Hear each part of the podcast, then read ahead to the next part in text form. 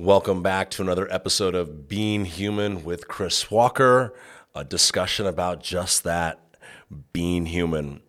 And today I want to talk about connection. And I have these joyous moments over the past few years, maybe the last two years. And the joyous, joyous moment comes from me understanding my purpose and my love, and that is connection. And it's been weird because, like, literally, my life is a shit show, and at least in my own head. Um, there's like, oh man, just like the never ending instability that is. I don't even call it being an entrepreneur, even though that's kind of what it is, but just figuring things out outside of the safety blanket that is a corporate job that goes and puts ten, fifteen thousand dollars a month in your account or more, like, or as much as you want, and just realizing, like, huh. But despite all this shit, I'm super pumped because in this journey, I am literally like connected to what I believe to my soul is not only my purpose, but is the most amazing thing that exists on planet Earth, which is connection. And this journey to even understanding connection came literally day one, sentence two of my yoga teacher training. And it was in Yoga London, in London, obviously. And it said yoga, yuj, Y U J. What's that? Weird word. To bring into union, to yoke literally the yoke is the thing that connects the field ox to like the plow behind it. So in India, they can like plow the fields and to connect. And Krishnamacharya says that anything in this world is possible through connection. And if we think about it, like I can't touch my toes, I'm too inflexible. But if you practice and you can't touch them, then yes, in that present moment, touching your toes is impossible. But through practicing, literally just let me try for 10 seconds now, 10 seconds tomorrow, 10 seconds the next day. At some point, what was impossible became possible. I can't touch my toes, and now I can. So the practice of connection makes anything possible with essentially two exceptions. Exception one is when we pick a goal or a goal of our practice that, based on where we currently are, will take over a lifetime of committed work to achieve, or potentially just dumb luck. Like, I want to be a billionaire and I have horrible spending habits, no ideas, and I'm in debt. Like, no matter how many things you are practicing, that might be a multi lifetime sort of a thing just based on math and time. The other thing that makes this impossible is lacking consistency in practice. Uh, a yoga example is like, I want to do a handstand and I'm going to kick upside down three times twice a week at practice. That might not ever be a hand that might not ever be a thing that you achieve without an actual cultivated practice around that thing. But connection, this practice of connection, and the essence behind the connection that is yoga is this connection to Atman, our true self. And to deeper our connection to Atman, our true self, allows us to deeper connect to Brahman, which is everything around us. I took a class in college that uh, ironically was theology of marriage. I took it with my now ex wife, again, ironically, from a guy that I think was divorced. I don't remember shit about this class except for two things. One, there was so much reading, and I hate reading, but he's told us a thing that to this day is one of maybe 20 things that I remember from college, like definitively. And he said, You can only unconditionally love somebody else as much as you unconditionally love yourself. Yeah, repeat one more time. You can only unconditionally love somebody else as much as you unconditionally love yourself. Now, some people think, oh, I'm super loving. Now, I do believe that there is probably one caveat to this, and this could be a parent, often a mother, but a parent to child relationship because you can love and want to protect your child despite not loving yourself out of like a parental instincts. I do recognize that as probably a one caveat to this. But if you replace love, you could almost put it any other word in its place. I can only connect to somebody else as much as I can connect to myself. I can only care for somebody else as much as I care for myself. I actually can only hurt somebody else as much as I am hurt myself. Because even though someone can kill somebody else, and I don't want to get too deep into this gruesomeness, but what is going on inside somebody that can do that is, well, it is not a physical pain because we're using an external instrument that is ex- exacerbating the situation. But what someone must be going through to do that is a sense of deadness inside to enable deadness in another. But I digress. So let's move back. Connection. So when we begin to think about it, and not even, I won't say when we begin to think about it, the way I see connection, it is literally the most fucking important, powerful thing that exists on planet Earth. It is the reason that we as human beings develop and get to be the human beings that we are comes through connection. The connection that we have to our mother through our umbilical cord in the womb is the literally only the re- only reason we're alive. Then we leave the womb and they cut the umbilical cord and the closeness to our mother, the closeness to our father, the closest to that caregiver and the feeling of safety in those moments, care, love. Literally as a baby we are it's like introceptive, like we only feel, like we don't really aren't aware of the external but our internal nervous system being feeling safe is ultimately the thing that lets us develop, it lets us grow. Uh, so that connection, that love, that care, that feeling of being close is what literally lets us develop as a functioning human being, which is crazy because one of the they call it it's a known as a non-violating trauma, which can be something as simple as the first time that your parents go away from you, like leave you with a babysitter, and if you are too young and you aren't like that is not a relatively smooth transition. It's like they've the one person that I thought I can rely on is leaving me forever. I can never trust anybody again. And then they come back and you're still like, I can't trust you. And this is like on like a subconscious baby level. But those are things that actually happen because that is the power of connection. Literally being around other kids allows us humans as a social being to allow our brains to develop.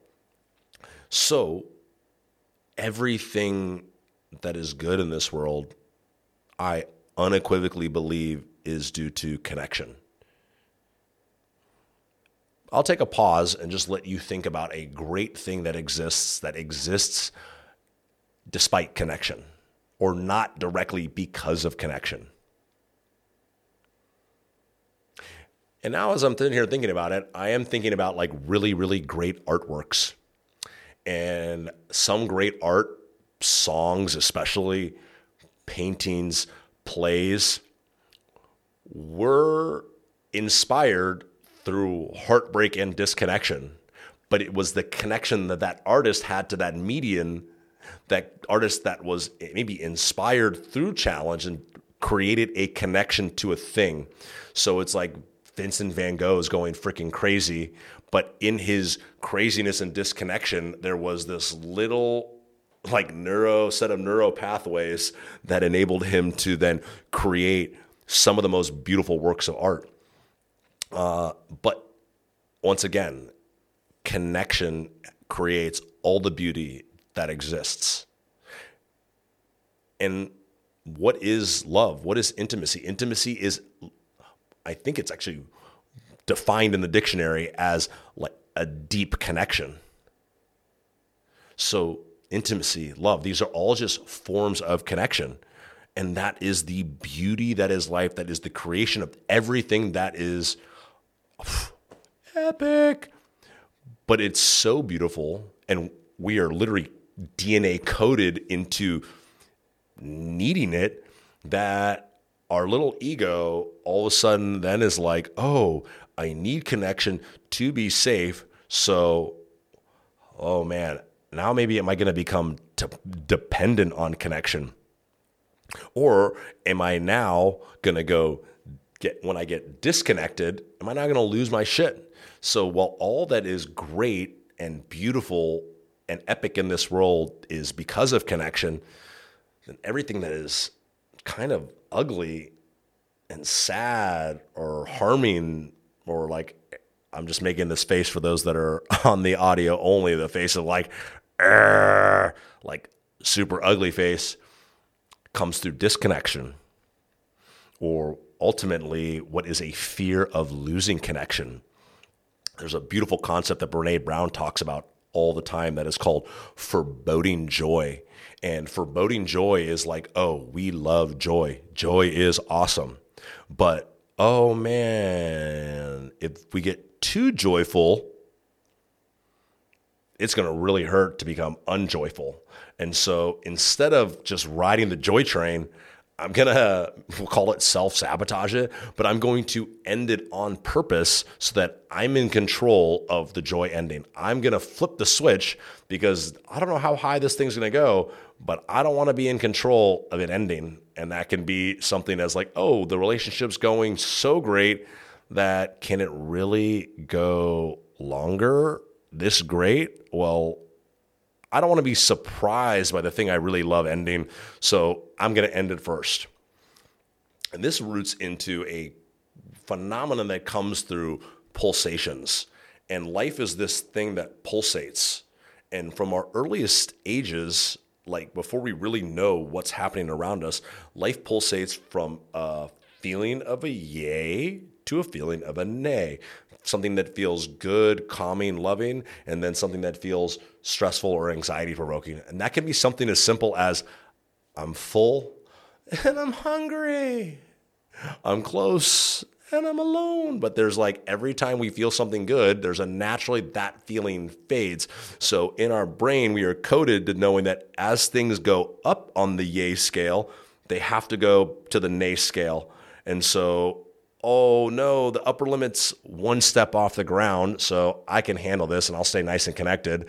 And then all of a sudden now we're two limits, two steps. I can handle that. Three steps, four steps. Okay, now we're approaching one story and like that falls way too much. I'm just going to jump off because I want to stay safe.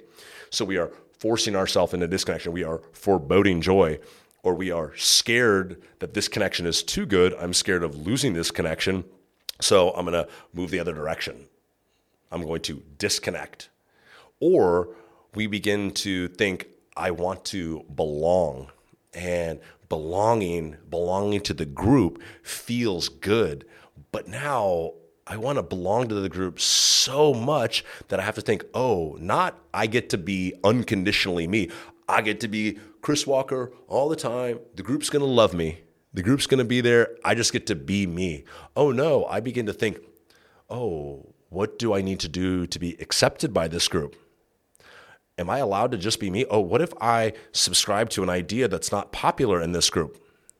Oh my God, can I even voice that out loud? Am I even allowed to think that? Do I need to hide it? Or do I need to actually then not believe it? And that's what, for me right now, is creating so much of the ugliness that exists in this world is that, oh, if you grow up in a conservative area and you need to watch conservative TV and you need to then only subscribe to conservative viewpoints because if you talk about a thing that's not in line with all of the people that are in your community, you're just going to get ostracized. And that is a reality in a lot of places. So then we think, okay, I have to then edit myself to belong, which is disconnecting from my true self to feel a sense of connection with this group because I don't believe that connection is in abundance. I don't believe that if I am just me, I'm going to find my crew. I'm going to find my tribe, whatever that might be.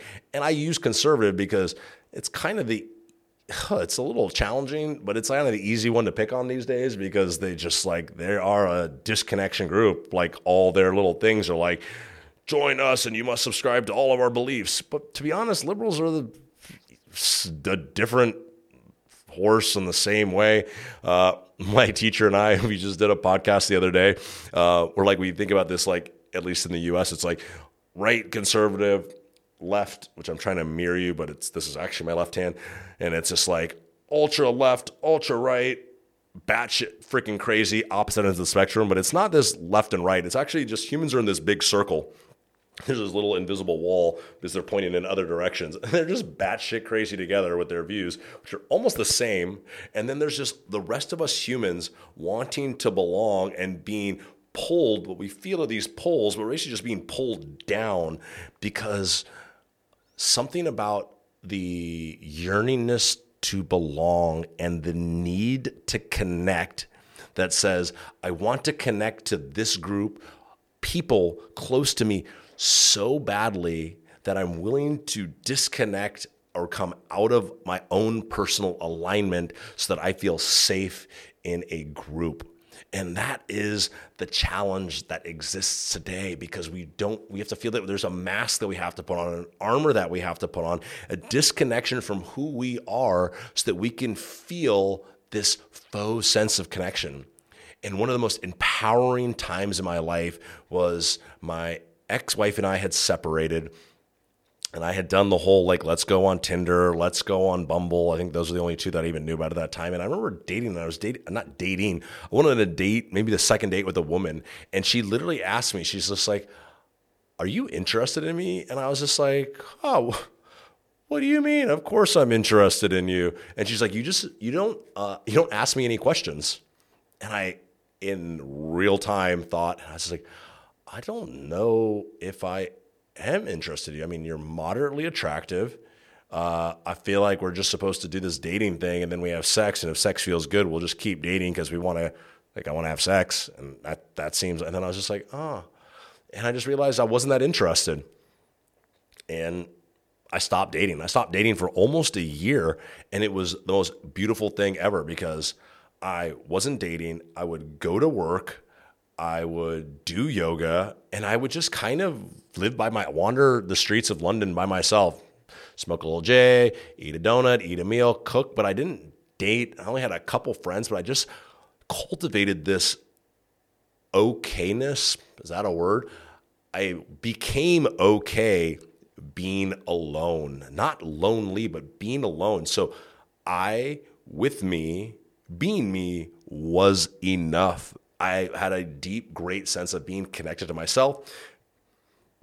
Though the job was toxic, connected to my job, connected to my yoga practice, and I was okay. So that means that when human beings come into my life, I have the capacity to be friendly and connected to anybody.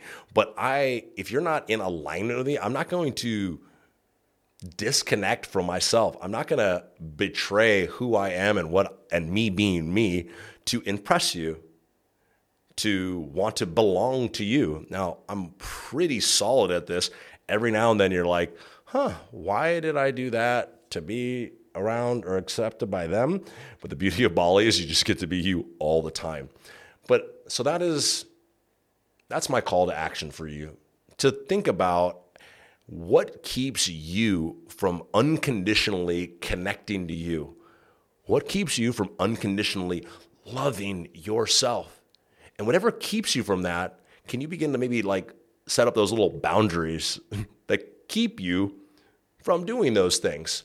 Or if they are people in your life, how do you have an honest conversation around them and know that a true friend, a true connection, if you are honest with them, that not speak your truth, be an asshole, but if you are honest with them, your honesty shouldn't put your friendship in jeopardy. But if you are not honest, you are ultimately not being honest with yourself and you are in some way, shape, or form disconnecting from who you really are. So connect to who you are.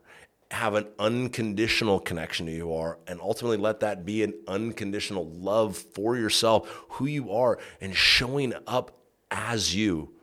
Now, that doesn't mean that we are doing the performance of ourselves, but that allows us to just feel that there is a safety in always able being able to be ourselves in what that is in that moment.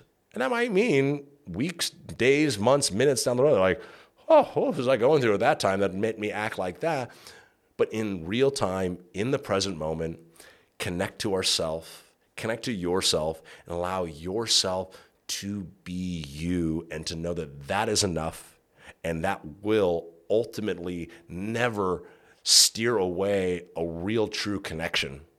It might create hurdles in life, it might make challenges in life. People might not understand it, but it is not your job to make sure other people understand you.